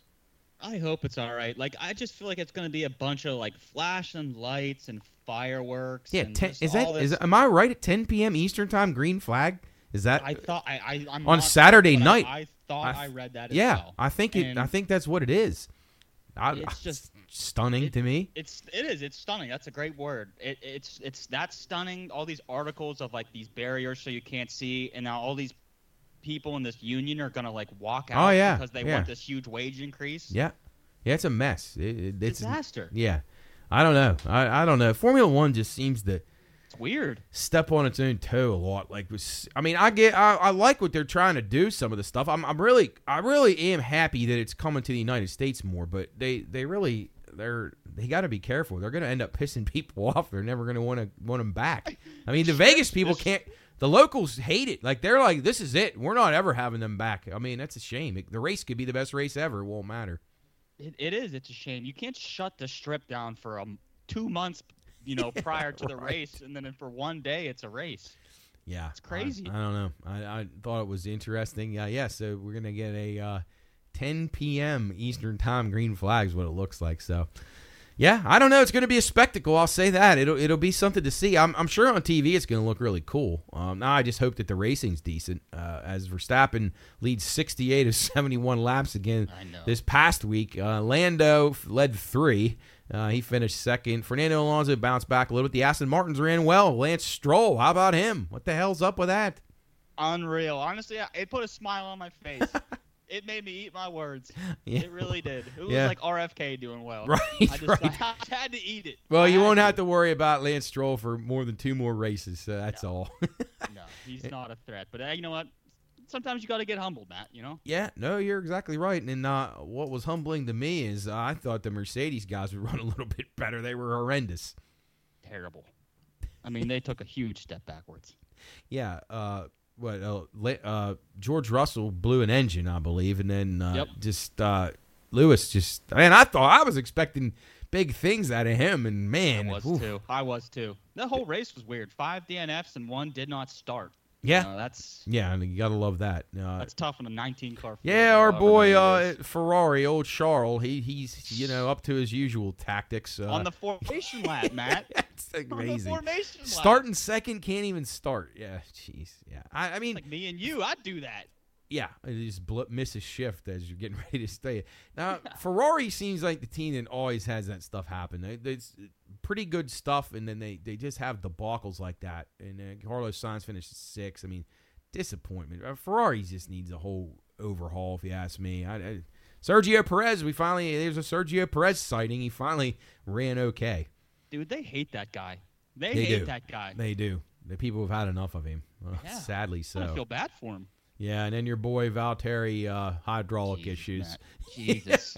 I mean, Yeah. It's like eh, they have 95 mechanics for these fucking cars and, and they still have issues like that. It's bizarre. I don't it know. is bizarre. He's Poor- struggling. Like we've been saying, he's got to get out of there. He has to. Some I don't know why someone doesn't take a shot of the better team because I'd love to see him in one of them Ferrari seats or the or the other Red Bull seat. Even like I, I think the guy's still got it, but we'll see. I don't know. Um, any other thoughts as we uh, wrap up Brazil and we got a week off this week and then then on to Vegas. We'll see what happens. I hope it's exciting. I don't know how it's gonna be exciting though, because no one's ever raced this, you know, this track. Right. Max is probably gonna get the lead, and it's just, you know, it could be. I could be totally wrong. I hope I am, but. I just don't see it going any other way. The only advantage that the other racers have is that Red Bull hasn't seen the track before, so maybe it makes it a little more even. But I don't know. I'm probably you're probably right. He'll he'll he'll figure out a way to save some speed in the you know in practice and um, in the qualifying, and, and and they'll have something set up. And once he gets to the lead, then they won't be able to overtake him unless there's some kind of issue like there was in the NASCAR uh, course in Chicago where where you had you know people running into barriers and shit and playing tricks on them. But I don't know. I Could you- guess Could you imagine what would happen in F1 if like somebody came from another racing, you know, circuit and won? It would be oh, oh God. be disastrous. Yeah, it would be. It would be. They they they, they struggle to send out their their guys of the other racing service, circuits and ever, and win ever. So I don't know. Eh, we'll see. Two more races left. We got Abu Dhabi after that, and uh, then we'll put a bow on that one and keep it quiet on the racing front until spring, until we start to see some of these other uh, who goes in these cockpits next year, which is pretty interesting stuff, I guess. Um, uh, real quick, back to NASCAR. Uh, Ross Chastain finishes off the season. We didn't talk. We just talked about the championship aspect, but he uh, that's probably a, a big win for him with a little giving him a little bit of momentum uh, going into the off season. Wouldn't you say? Yeah, and I think Suarez finished. I want to say 11th, so that's Yeah. Highest up I've seen his name in quite some time. So I mean, Trackhouse, you know, they had a good start to the season. Definitely tapered off in the middle, but if you're going to end strong, end strong, and they did. So Yeah, they got a lot of momentum going into next year with new drivers and van Gisbergen and all kind of stuff going on with them. yeah. So I mean, you got you got like we said before, Trackhouse, the RFK, both of those teams have made incredible, dramatic improvements over the last two years. And then uh, you have your, your big boys still there, and, and still anxious to see about how some of these other teams start to come, uh, you know, up through the ranks. But yeah, it should be another really strong season for for NASCAR. It's uh, sad to see Kevin Harvick go, but you know, I thought he had it for a little. yeah, no, no, I know. I was thinking, man, this this might be fate. He might get the job done. But uh, anyway, uh, we'll look forward to uh, getting back at Daytona. We'll be it'll be Speed Week before we know it. Can't wait for that. Uh, all right, Sam, let's shift over to hockey here briefly now. Uh, Penguins won two in a row, but I don't like what I'm seeing out of this team. I just don't see how they're going to be a contender. They just look like they have too many deficiencies, and the power play is number one. Yeah, it's it's tough. Our, we are right where we have always been. Our goalie is hurt. We're scrambling to figure out what to do. Yeah, It- it's unbelievable, man. it is. Unbelievable thing. I knew he was going to get hurt. He's always been hurt Always. every year he's played. So this Yep. is just this fits right into with everything that he's been doing. He's consistent in this. You're right about game. that. He's consistently inconsistent, and he's not always available. And I heard, uh, I found it interesting. Last week, um, I was listening to Mark Madden, and he said that he had heard from somebody kind of in the know that in the off season, I guess Dubas, Sullivan, and a couple other guys in the in the front office, probably Spetz and some other people, basically came to terms that do we want to keep Jarry or not? And they've they came to the conclusion that they couldn't find anybody that was better than him out on the market, so they decided to keep him. I think that's a terrible decision.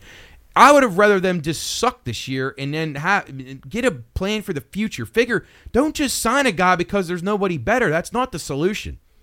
Yeah, I mean that's like a that's like a fourth grader's way of figuring out who to Correct. be your goalie. Like, you know what? Let's just sign him because, dude, you know what you could do with that money? Like, Right. to give it to players that we Right. need to like facilitate the core three. Right, and you can. I mean, why not take a chance on a lesser known guy? I mean, you can't tell me if they had a two two goalie rotation that it would be any worse than what we got right now. Like, I, and you're saving so much money. I just don't see any clear difference with having Jarry versus not having him. I would take a two goalie rotation over Jarry Yeah. any day. It works. It's healthy. Keep people fresh. Right. Yeah, I, I don't know why. I feel like those guys really made a mistake with that. I I give them credit for some of the stuff they try to do, rebuild the bottom six and, and to get Karlsson, but this this I don't know. So some just doesn't look right with them. I know they, they won yesterday against Anaheim and uh, they finally beat the Sharks at least. Thank God. The Flyers couldn't do it, but at least we got them, and uh, you know they're they got they're gonna have to they're gonna have to put it together here because I, I I just don't see it. I don't I don't see them being any more than a team that can make the playoffs and maybe win one round, and that's that's a stretch to me. Yeah, and one thing that's so odd because I, I like looking at the numbers and seeing like really what's going on with the team, and Right. all of the Penguins' losses, they get so many shots blocked. Right. So, for example, versus Dallas, they lost 4 1. 19 of their shots were blocked. And then they went, they beat Colorado, and then they played the Senators. And the Senators blocked 22 of their shots. And then the following game, they had 27 of their shots blocked. so, like, this weird thing of, like, we don't, we shoot the puck, but it never gets to the goalie. Yeah. It, it's just odd. Those are these weird little themes Yeah. I've noticed in all these losses. We just do not get shots to the net. That is an interesting theme because you know you can bet on that kind of stuff, shots on goal and things like that, and and that that makes a big difference. If you're getting all, a lot of your shots blocked, that really that's going to affect the total. And it's weird because the Penguins are a team that you can be critical of. They overpass, and when they do shoot, they're getting them blocked. So. it- Yeah. It's not a good recipe for success. Uh, I hope that I'm wrong, but man, I just feel like at some point they're going to have to say, you know, we got to get Sully out of here and mix, switch this up. I, I don't know. I don't know what the solution is. I you have guys stuck in their ways, the, the veteran guys, and I don't really think I don't think Letang's been actually that bad, but uh, it just, I don't know. Just they just something's just off with the team. And they scratched Jeff Carter the other night. I guess that's was- a positive. But Yeah, I saw that. That is positive. That's two years too late, but you know, Right. it took took a while to Yeah. grow some balls. Hextall's boy. Fuck. He's, we're still paying for that mess.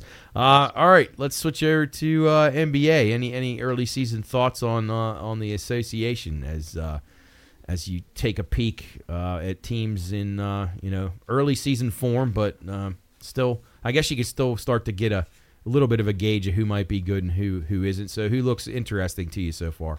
Well, the one thing that is the most interesting to me, and I texted you about this, is this in-season tournament. Right. the, mean- the courts are beautiful. The courts are are just beyond hideous. I mean, Eastern Michigan esque colors, West, you know, whatever Michigan team that is, or Yeah. Boise State. It's it's it's terrible. It's one of the worst decisions they've made. I I can't watch the game when there's a blue court. What what is the thought process behind that? I don't get it. To make it look different than the regular night of NBA, It's I don't. unwatchable. It is. It's I- hard I to it's hard to watch. court. I when I first turned it on briefly and I didn't even know it was like I was flipping through something and I I thought that I had stumbled upon uh, something from Europe. Like it was a game from the Europeans or something. I was like, wait a minute, what the? This is an NBA game. Oh, no, And, I- and then I started to see that all the other courts were like that too, or similar. And my God, I, I don't know who made that decision, but uh, that's a total fail job. like I don't understand. They played like four regular, like four games to start the season. Then they were like, "All right, it's time for the tournament." yeah, and then they got their own pods and stuff, and I I don't know. Yeah, I don't know if it's going to be anything worth watching. Probably not, but uh, I mean, I feel like the NBA is pretty good at like, you know, being new, doing new things. Oh, Like, yeah. this this did not. Well, Silver's trying to copy like soccer leagues and stuff. They say it's where he got his ideas. So I don't know about. I don't mean on the soccer matches when they play uh, in season tournaments, they don't paint the field blue No, So- green. or You're right, red. green. Like, yeah. The, so the I ball don't, might change. Yeah. yeah, I, yeah, right. We'll use a purple ball or, or gold ball, but that's, yeah, that's what they should have done. Use a globetrotter ball, and then that's that's how you distinguish it's the mid in season tournament. But Right, yeah, Put chains on the net or something. Yeah, right. There you go. Play outside. Anything.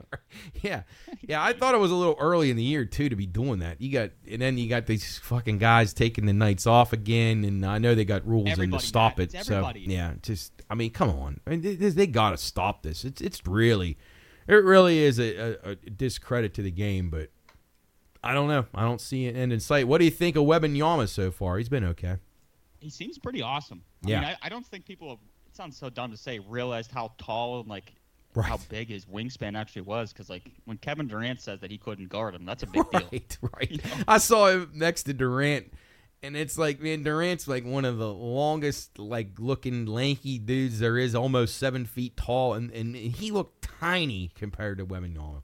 And he's not even near him when when, when was shooting. too. Right. Yeah. Like his hand was like at the bottom of his face. It's crazy. Yeah, he he's. I mean, if the dude stays healthy, and I mean, he's gonna have a hell of a career. I mean, he's already he already plays more games than than uh, Anthony Davis does, so that's a good Yeah, sign. and Kawhi and James. Jeez, how about that, James Harden? What do you think about that? What do you think about that foursome? Paul George, Kawhi Leonard, Russell Westbrook, and now bring Harden into the mix. It's it's one of the last like super team like things. I'm like it just it doesn't work. It's not gonna work. It's not gonna work. What does James Harden bring to you? And you look at his career and his numbers and everything he's done for a team. That would make you say, "I want that guy on my team." Right, and it it is funny. I find it amazing that now he's back. Now Westbrook's with him. Durant was with him, and it's like you know, you three idiots could have just stayed in Oklahoma City and Yeah. probably won a title. Like they they were actually playing their very best then. They they seemed like they had their heads on. I mean, I thought that team was going to be something to watch, and then they all get their delusions of uh, grandeur, and they all go their own ways, and now they can't really find a home. I mean, Durant title chases with the Warriors, and you know, it's just I don't know. No, it's a shame to to see him turn out like that. It is, and it, it's funny that you'd think they'd say he would say like, "Hey, send me back to the Thunder right now." They got Chet, they got Right. Shai, they have all these players, but it's like, nah, I want to go play for the L.A. Clippers. Right, and the Thunder probably were like, "No, we'll pass. We're, we're Oh, good. yeah, we're yeah, good." Presti- was like, "No, I got 85 draft picks in the next Yes. four years. We're Yeah, fine." we'll be good. So yeah, Yeah. no. Uh, just a couple of thoughts. Teams I, I like. Uh, I like the Thunder. Obviously, uh, they got a lot of play uh, early in the season. People were kind of on them. I tell you, another team's impressed me a little bit. Um, and I don't watch a ton of the games, but I at least follow them and uh, you know just look at the stats. And a team that last year I thought was pretty decent, and they're starting, to, you know, to me come into form is I think the Orlando Magic are pretty good. Yeah, I don't hate the Magic at all. I think Banchero is pretty damn good, and I also have like Cole Anthony's their point Yeah. guard. I think. Yeah. So, yeah, they're definitely an, an under underrated team. But I need about one more week of the Right, NBA right, right. play out so I can see. You know, then I'll start giving like these shot totals and stuff because people really start letting loose. Oh yeah. You know, once they get comfy. So Yeah, and, and you got some teams who are, who come out kind of slumping. The uh, the Heat, the Bucks, they not really playing up to up to par yet. The Lakers haven't been very good. The Grizzlies got a lot of issues. They they may be having a really bad season. I don't think the Bucks realize that Damian Lillard plays no fucking Right, defense. right. I don't, I don't know how No they didn't know that. I mean, everybody that pays attention knew that. Like, I wasn't gonna gonna solve all your problems. You got you got Gian. I mean, she, they have two really good defenders, with Lopez and Giannis. They're gonna have to continue to step their game up because Lillard's not gonna stop anybody. That's never He gonna happen. just happen. wants to score and shoot from 80 feet away, and Yeah. you know, yeah, I don't. shit. I don't know how that's going to turn out. Sixers have gotten off to a pretty good start. Um, the Nets have been pretty solid. Celtics, uh, Celtics and Sixers, I think, play tonight. So, um, yeah, interesting stuff in the NBA. Yeah, we'll touch base in a couple of weeks. We can get a better, better idea of how uh, how things are trending and who looks to be legit and who looks to be fraudulent. Um, NFL wise, uh, Steelers continue to cheat death. Man, they keep getting outgained, keep winning these games. Uh, I, this looks like another one this week, although I don't think Green Bay could possibly outgain them. This might be the one week where they actually outgain uh, a team as they host Green Bay. Uh, thoughts on that ball game? It might be a really low scoring matchup. I feel like it's going to be a dud of a game. I just I see Josh Dobbs come in and he, he doesn't know the plays. He doesn't know his teammates. He he plays incredibly, Yeah, and, and he's he's throwing the ball around. He's running the ball, and and we just we can't get 300 yards out of Kenny. We can't get more than two touchdowns out of Kenny. He's hurt. It's- Pickens is pissed. like, It's, it's but we win. You, Yeah. unbelievable. But we somehow keep getting these wins. don't know how. I really I don't, don't. either. I don't either at this point. Yeah. Um, anything stand out to you NFL wise this week? Uh, Yeah. There's a lot of bad games. Jeez. Yeah, terrible. Some terrible games. But a few good ones too, I guess. Yeah. All right. So what looks good? three, I got three anytime touchdowns. All right. scorers. All right. One is Miles Sanders. He's Okay. a plus 450. Okay. I like that. He's he's struggled. He should have never left the Eagles. Right, and they, uh, yeah, that's the Thursday night game at the Bears. So Yeah, very the Bears. possible. The Bears stink. yeah, yes, they do. This next one I love. This he's one of my favorite players. He didn't come through for me a couple weeks ago. Alec Pierce. is Okay, all right. 320 against the New England Patriots. I like I that. don't think J.C. Jackson traveled. That's over in uh, Germany. Yes, Yeah, yeah. Soon all these. Well, we won't even have games in America anymore, Matt. You know, I know. Wait till the Jags move to London permanently. It's gonna be all. This is the United States game. yeah, Yeah. And then my final guy, he came up for me clutch a couple weeks ago. It's Zay Jones. All He's right. plus three seventy five against San Fran, and that's a Okay. tough defense. But Yeah, I like it. I I think that's I think that's going to be a good game. San Francisco and Jacksonville both coming off a bye. So all right, Miles Sanders, Alec Pearson, Zay Jones, anytime to me. touchdown. Like Yep. it. I think you'll get two out of three of those. Let's hope. I need Pierce though. I need the Pierce. He Yeah, fucked me over the couple weeks. I ago. know, I know. And he had a couple of opportunities too. That's what's I think he's frustrating good, about man. it. He is. I like him too. I think that team just needs just a little more consistency, and I, you know, I don't think they're that terrible, but we shall see. Be exciting game out at uh, Deutsche Bank Park in Frankfurt on Sunday morning. At least we'll have that. We got no F one, but we'll have a nice, Right. good early NFL game. So. Yeah, get some Uh, Wiener Schnitzel going. Yeah, let's let's go. Uh, all right. Uh, anything else on, on your mind, sports wise? Any any other? Yeah, I got I got two two games in college Oh, football. okay. All right. I have money line and the spread. Texas Tech is plus four and a half against Kansas. Okay. I think Kansas is fraudulent. Texas Tech's been putting up some points. Okay. And then I the Georgia Tech, they're they're plus 490 money line, but they're plus 14 on the spread against Clemson. I think Clemson is an absolute fraudster. They just stormed the field, beating a. f- I don't even know what Notre Dame was ranked. Not really any. I don't know either. Twenty like, something. To think that you were this big bad Clemson Tigers two years ago, nonetheless, maybe Right. you know we're the national champions, this and that, and you're storming the field against Yeah. 15 ranked.